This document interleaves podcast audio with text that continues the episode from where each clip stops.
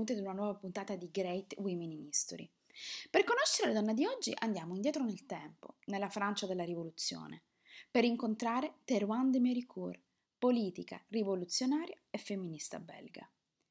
Figlia di un agente agricoltore, Pierre Terouane di Horise e di Elisabeth Layal de Méricourt, Anne-Joseph nasce nel piccolo villaggio di Morcourt, nel Lussemburgo belga, dove vivrà fino a quando, dopo la morte della madre avvenuta a 5 anni, verrà trasferita a casa di una zia a Liegi che non sarà molto felice di accoglierla ed infatti la manderà, appunto al fine di darle un'educazione, presso una parente, badessa del convento di Robert Moore, dove Terouane resterà 11 anni. A 16 scapperà ehm, e fuggirà appunto di casa, lascerà Liegi e diventerà dama di compagnia di Madame Colbert che l'abbierà alla lettura, alla musica e al canto. Ovviamente tutto questo si verifica a Parigi.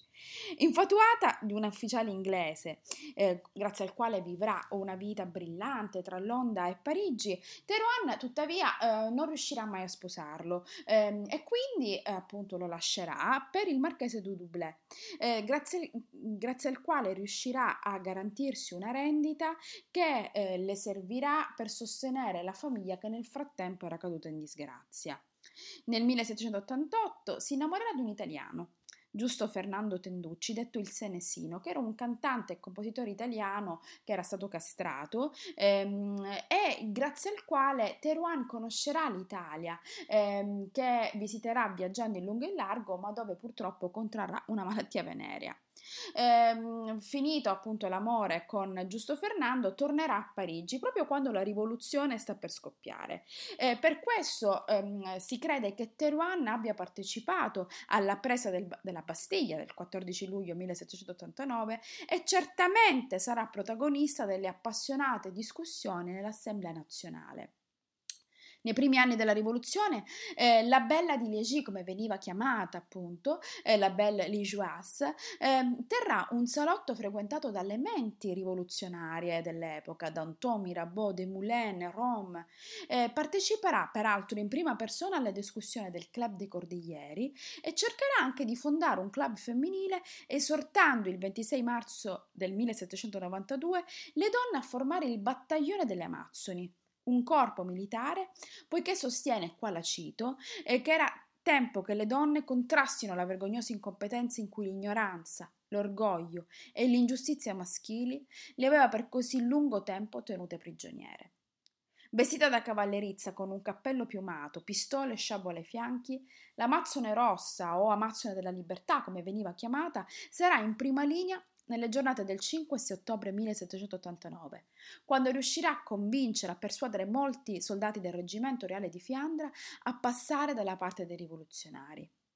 Sarà allora che la polizia regia inizierà a interessarsi di Teheran, che quindi, ehm, insomma, fiutando il pericolo, scapperà a Liegi, dove però sarà comunque arrestata però dagli austriaci, che la imprigioneranno nel castello di Kufstein, nel Tirolo.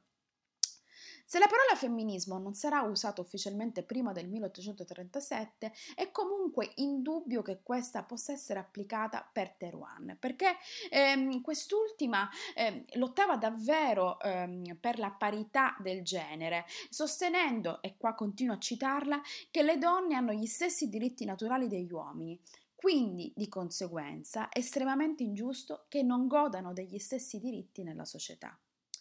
Ehm, questa presenza così passionaria e questi discorsi molto espliciti di Teheran provocheranno l'ira della stampa controrivoluzionaria che eh, inizieranno a dipingerla in modo volgare e ehm, derisorio. Parleranno di lei come di una, eh, di una donna senza femminilità, di una puttana dei patrioti che con i suoi cento amanti al giorno pagava insomma col sudore del suo corpo la rivoluzione. Fu in quel periodo che eh, Terouane a, aggiungerà al suo nome il Demericourt, eh, appunto memoria di un passato appunto nobile che lei mai eh, disdegnerà e che si attirerà le antipatie eh, che causeranno appunto per questa per Terouane l'attirarsi delle antipatie delle donne del popolo che combattevano con lei in prima linea e che già insomma eh, non avevano molto in simpatia Terouane per la sua ehm, appunto presenza così ingombrante. Eh, certo che però fino a quando appunto gli eventi rivoluzionari saranno ehm, appunto eh, così forti a Parigi, lei sarà comunque accolta con entusiasmo, come sarà accolta con entusiasmo quando tornerà appunto nella capitale francese alla fine della sua prigionia e ehm, lì continuerà la sua sanguinaria ascesa nei ranghi della rivoluzione. Si, si narra che appunto a Place Vendôme con una sciabola avesse tagliato la mano di un eh, avvocato realista o che insieme ad un suo amante abbia soffocato una giovane nobile parigina.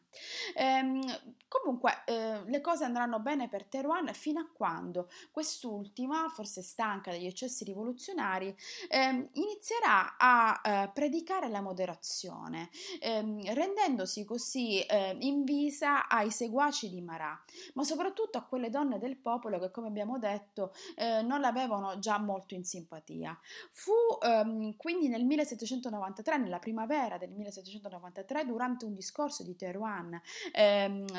terrazza, sulla terrazza dei Foglianti, in cui appunto invocava la moderazione, che avverrà l'evento che sconvolgerà per sempre la sua vita. Sarà denudata, frustata e bastonata da delle donne giacobine.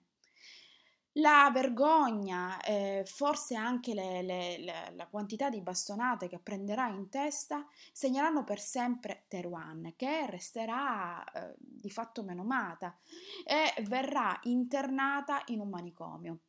All'inizio eh, per pochi mesi e poi verrà rilasciata, poi nel 1797 verrà internata per sempre fino alla fine dei suoi giorni, della sua vita, morirà nel 1817, quindi pensate trascorse 20 anni in manicomio. Comunque, eh, se volete eh, leggere eh, della vita di Teheran, di lei parlano eh, nel bellissimo libro L'armata dei sonnambuli, il collettivo Wu Ming che faranno di Teruan appunto una delle protagoniste del loro romanzo. Con questo dunque, con la storia di una donna, una delle tante donne che ha partecipato agli eventi della rivoluzione, per esempio un'altra fu Olympe de Gouges, di cui in questo podcast abbiamo parlato eh, alcune puntate fa, ehm, appunto io vi lascio, sperando che ehm, appunto la sua vita così passionaria ehm, vi abbia in qualche modo interessato e ispirato anche in questo momento storico ehm, così ehm, carico eh, di eh, giusta uh, voglia di lottare. Come sempre, io vi do appuntamento a martedì prossimo. Martedì prossimo sarà una puntata speciale perché è l'ultima del nostro podcast. Quindi mi raccomando, ehm, state con me, ascoltate ehm, l'ultima puntata, l'arrivederci di Great Women in History. E, e quindi eh, io vi aspetto martedì prossimo. Grazie e ovviamente alla prossima.